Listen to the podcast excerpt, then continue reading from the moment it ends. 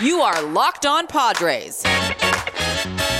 Your daily San Diego Padres podcast. Part of the Locked On Podcast Network. Your team every day.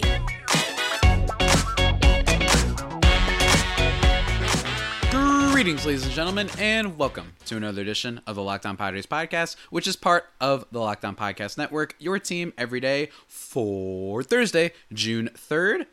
As always, I'm your host with sometimes, occasionally, but certainly not always the most, Javier Reyes. You might be familiar with some of my baseball related work at places like Baseball FYI, Friars on Base, or Off the Bench Baseball, or maybe if pop culture entertainment is your thing, uh, places like Nerdist, Mental Floss, Inverse, Bloody Disgusting, Film Cred, and more, and hopefully many more to come. But if this is your Locked On Padres podcast, though, which is the most important part, obviously, you can check out and follow the Twitter page for the show, which is at LO underscore Padres, or my personal account, which is at Javapeno, and that's spelled J A V I I P E N O. Send me some questions on there, any comments on there, any concerns on there, and I'll do my very best to get back to you, and maybe even get back to you on the show which I will be doing soon because somebody sent me a little question in the podcast review section on Apple Podcasts, and you too can have your question guaranteed to be read on here if you send me a review on Apple Podcasts. So be sure to do that. Don't worry, my friend who recently sent me one. We just haven't had time just yet, but I will get to it, I promise. And speaking of promises, guys, this episode is brought to you by Locker Room, and my promise to you is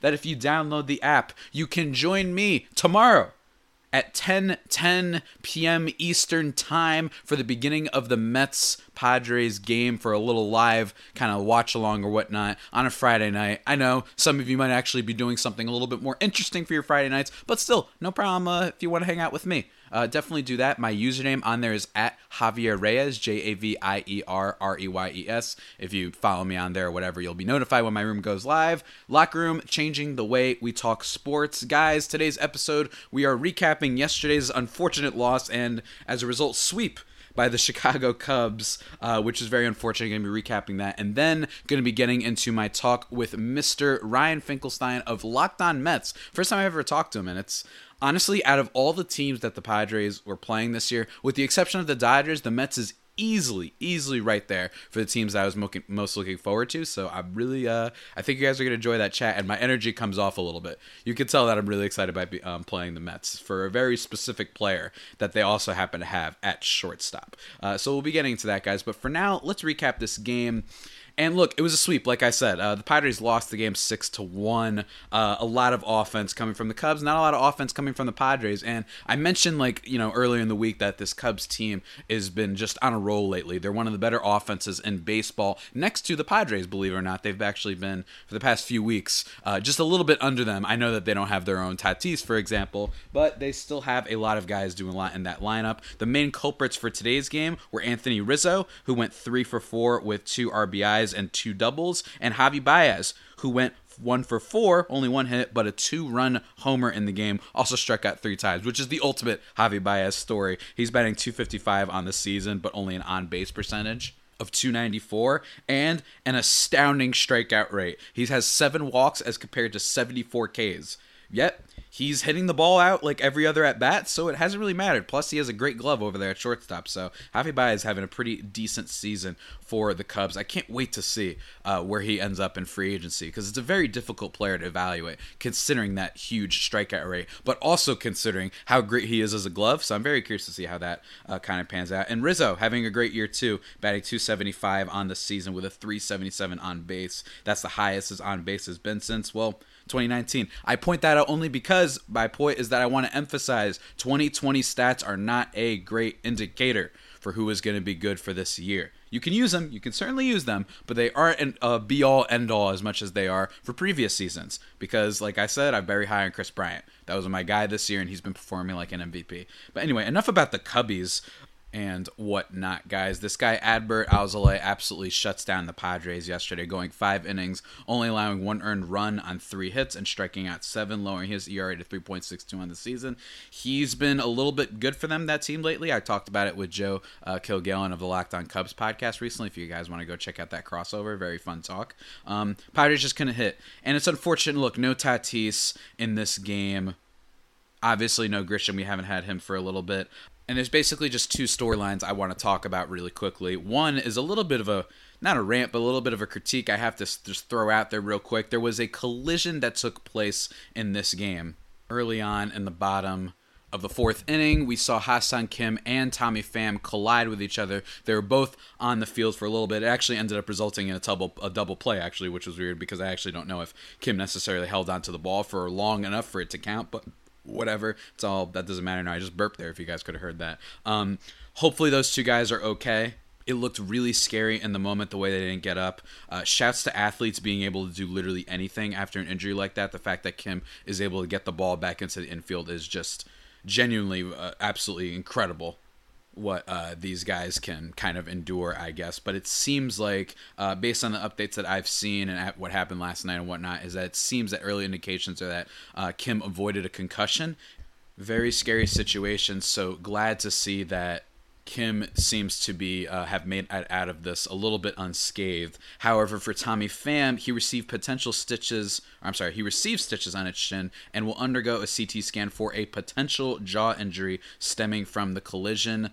Uh, Kevin Acee of the San Diego Union Tribune uh, reports. Uh, so that's not great, and we'll see how the scan turns out. No update on that just yet, but I would I would doubt that he'd be in the lineup for tonight's Mets game, which is very unfortunate because Tommy Pham has been playing really well. And on that play, uh, the big kind of drama is that after the play, uh, Tommy Pham was like yelling and just just I don't know what it was all about necessarily, but then he got in the dugout and he had to be restrained or what have you. So I don't know what that was. And my only recommendation for everybody else is to stop assuming things when it comes to this. I was not in the dugout. You were not in the dugout. Uh, Kevin Acee was not in the dugout. You know what I'm saying? So we'll have to see uh, what that was all about. But I know that the immediate reaction is to just assume that this was Tommy Pham's fault because we like to blame him for everything, us Padres fans, early on this season, it seems. Um, but it was definitely frustrating because that is Tommy Pham's call. So I can understand his frustration, especially with all that. Um, on the line. I know that Kim has been playing really great defense lately, and Tommy Pham not necessarily as much so, but bottom line is the outfielder uh, should have the call, the right of way in that situation. So hopefully the two, you know, iron this out, and it's just two guys that are really competitive, especially with in regards to Pham as he was upset after the play, and that there's no type of bad blood or anything like that. It'd be stupid to insinuate otherwise until we know more.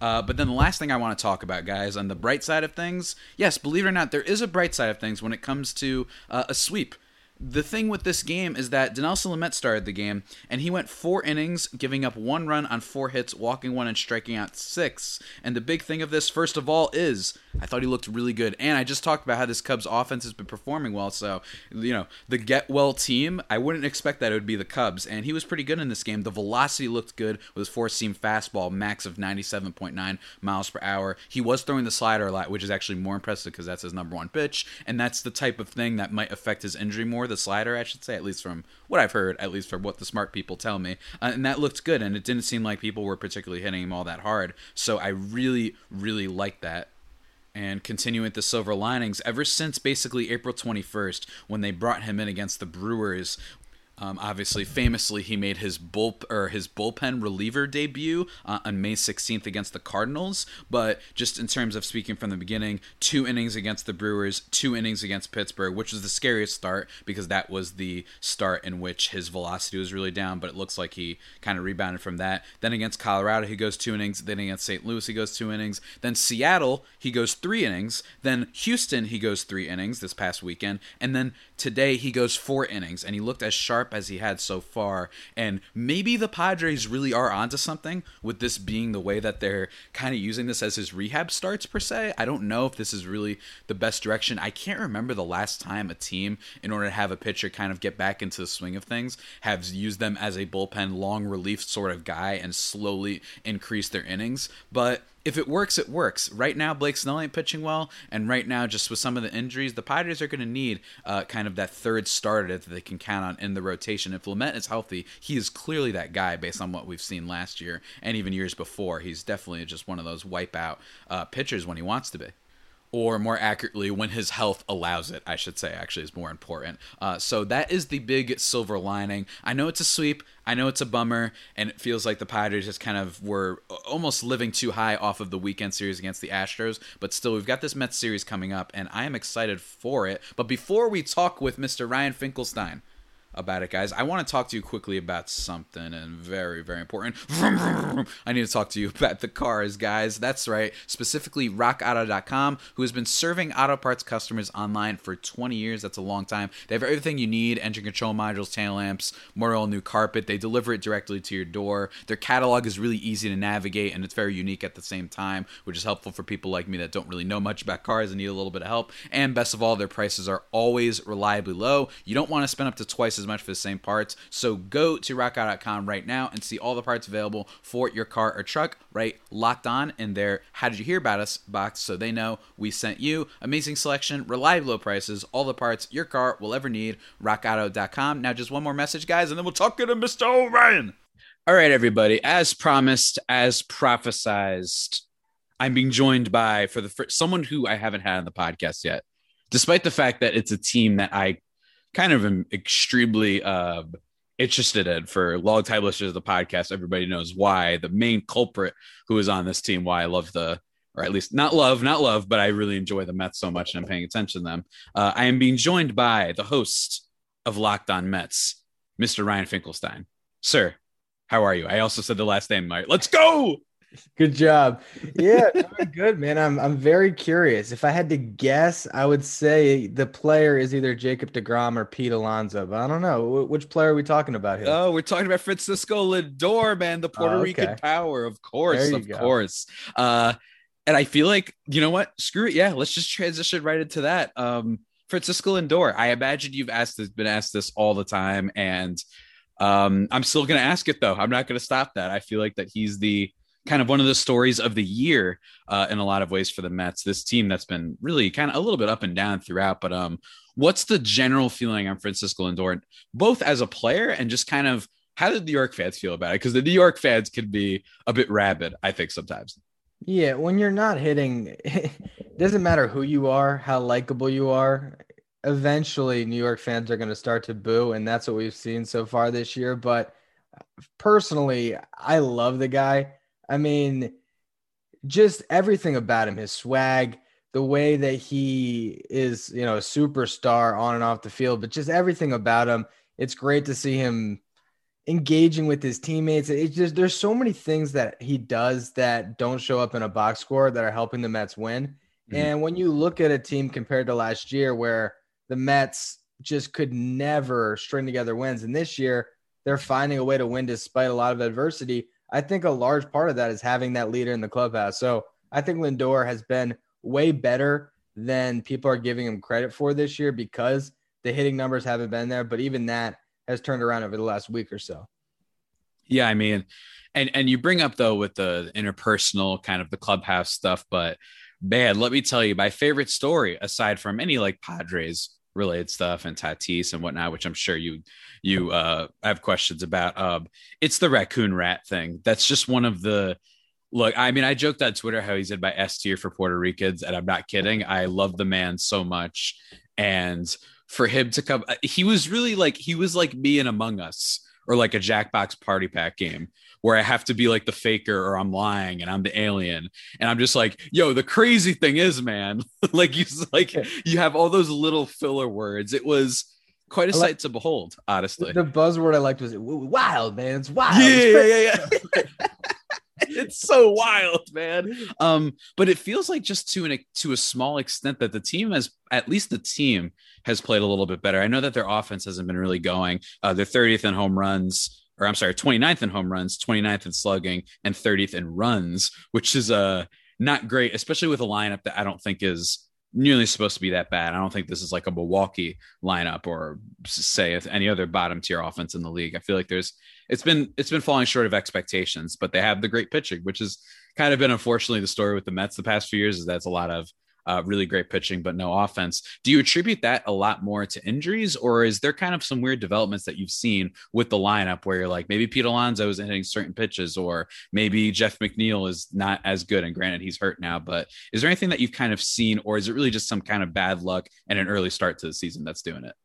Well, at the start of the year, when the Mets were healthy, they weren't hitting. So mm-hmm. to just attribute it to the injuries, I don't think you're looking at the full picture they did kind of start to turn it around. At one point, they fired the hitting coaches, brought in the new guys, it felt like it was maybe about a week before everyone started to drop like flies. And they had started to kind of turn a corner. Then everyone gets hurt, and you have like Cameron Maybin, who basically went hitless through 28 at bats with like 17 or he was horrible. I mean, 17 or 18 mm-hmm. strikeouts. They had a lot of guys like that, which is why that that prolonged slump continued all the way through May and everything. But now they've gotten what I think it's double digit hits in three of the last four games. So they're starting to figure it out. James McCann and Francisco Lindor have gotten hot. Uh, uh, Alonso's come off the IL, has been really good. So they're starting to turn a corner, but you're not looking at the Mets right now and saying this is an offensive juggernaut. Even going into this series, it's it's about the pitching. It's about the Mets bullpen and the top three in their rotation. That's why the Mets are in first right now. It's because of those those guys that have kept them in these games where the offense just has done just enough to win. Yeah, just enough to win feels uh, feels right. But even still, I mean, in this first matchup, unfortunately, well, as much as I wish it was a DeGrom versus Yu Darvish, it's unfortunately just Yu Darvish versus former Padre Joey Lucchesi, uh, who has been hmm, yeah, not very good. It looks like uh, for the Mets so far, and not to judge just, just based off the ERA, but six point five six, not the best uh, so far, but um, still, I think that's it should still be a great series. I think both teams have had really great pitching, and you know, it's funny because like what you said about the offense, the Padres really like even when they were bad, they weren't as bad as the Mets. Like the beginning of the year when it was Tatis was batting like 130 and and Tommy Pham was like the worst offensive player in baseball for a little bit. Like even then, uh, they still seem to not be as bad as the Mets. Do you? How much of it? Like I'm wondering, heading into season, were you like, no, you know what, guys, this is different. No more lol Mets tweets and all that stuff. Bottom line is, on paper, their offense is good. Or were you one of those people that were like, something might just happen that we're not seeing, and it's just going to make them bad just because it happens to be the Mets? A little bit of both. I, I can't shake the inner Mets fan. You know, I, this is mm. still the team that I grew up rooting for. So there's that part of me that'll always have that pessimism of, okay, what's going to go wrong? But going into the season, I thought the offense was going to carry the team. I mean, when you were looking up and down with Conforto, McNeil, Dom Smith, Lindor, I mean, they were just so loaded. I didn't see any way the Mets could be a bad offensive team or a bad team in general. So yeah, th- there was still always that kind of thought of maybe things will go wrong, and certainly with the injuries, it kind of has. But there's definitely a difference between the Wilpon era and the Cohen era, and I think the best example of this is in, instead of all that you know superstitious stuff, this team is smart now. They are shifting more than any team in baseball, where in previous years they just kind of ignored it. They ignored the way the game was going and suddenly the Mets went from being one of the worst defensive teams in baseball to being one of the best defensive teams in baseball, with Lindor being the only like big defensive upgrade they made. The personnel, for the most mm-hmm. part, mm-hmm. has been the same. So I think you're seeing the trickle down in the money from the owner, not only just with the roster, but how they go about their business with scouting, analytics, all that stuff. And that's how you can survive having 17 players on the injured list at one time. Hold up a minute. Hold up a minute. Hold up a minute. Um, um, um, um, guys, you know what are the best tasting protein bars on the planet? Actually, just not even best tasting, just best in general the Built Bars. That's right, Built Bars are fantastic, guys. They've got a great variety of flavors coconut, coconut almond, cherry, raspberry, their new uh, grasshopper chocolate type flavor, double chocolate. They have birthday cake. They have all these things, and some of those flavors, they have these limited time flavors every other week and what have you, always dropping at different times. So, always ways to mix things up, covering 100% chocolate and soft and easy to chew. But most importantly, guys, they are healthy for you. Most of the flavors have 17 grams protein, only 130 calories, only 4 grams of sugar, and only 4 grams net carbs, guys. They're really, really, really good.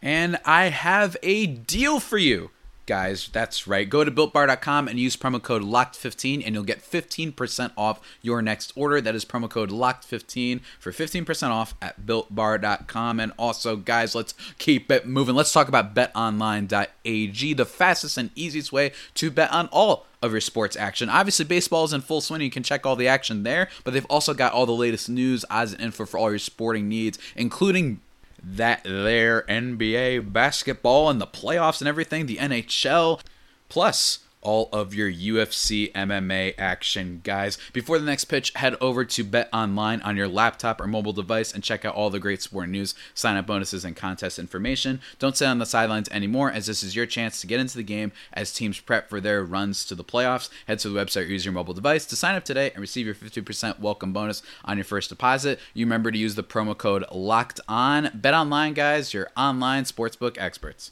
Yeah, I mean that's that's that's really well said. I think that the the Mets. What's so funny is even despite all this, is like they're still doing well. Like it's been, it's. I think I wonder if part of it is just the New York hysteria, and I think that to a degree, um, personally, I I fall victim to that too because I think the Mets in a lot of ways have been just having somehow like the last eight months.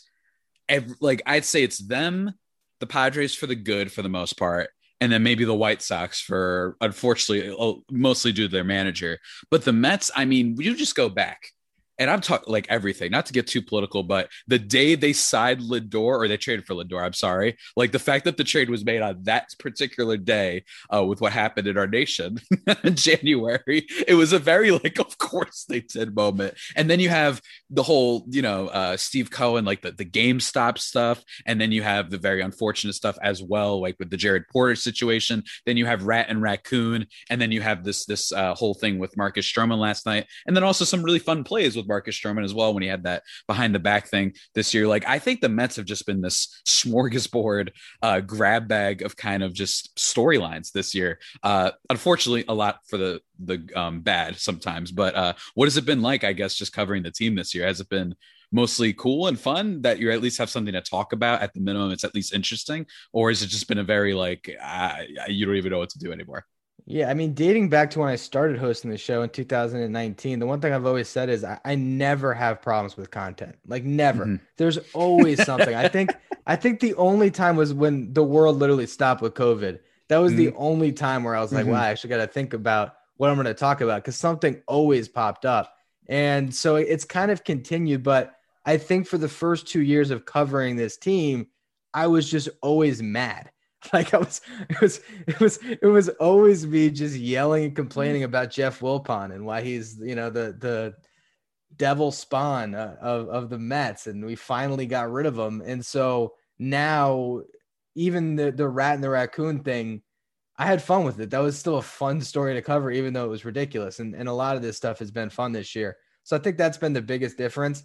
And I think there's also just a general sense of optimism moving forward that the Mets are going to be a competitive team, as opposed to with the Wilpons, where it's like you basically just have to catch lightning with a bottle or lightning in a bottle to, to have any chance to, to actually win. And you're not going to win for a sustained amount of time. Yeah. I mean, it's just, I could relate, especially to the content thing. Uh, lots of stuff to talk about, uh, especially. And I know that there's been some you know, like you said, I, the COVID thing was wild though. I mean, the first thing that I was doing during COVID was with uh, Gabrielle Starr of Locked On Red Sox and John Chick of Locked On Rangers doing a sports movie bracket. That is literally what I did at the start of all this. I was just watching all these sports movies, like Tin Cup. You ever see Tin Cup? Oh That's my god! Movie. You, oh man, no, no, no, no. I I remember really just. So here's the thing. I, maybe it was just because I've seen so many sports movies consecutively, but that movie felt like it was trying so hard to reclaim like the Bull Durham Kevin Costner yeah. that at some point I was like, what?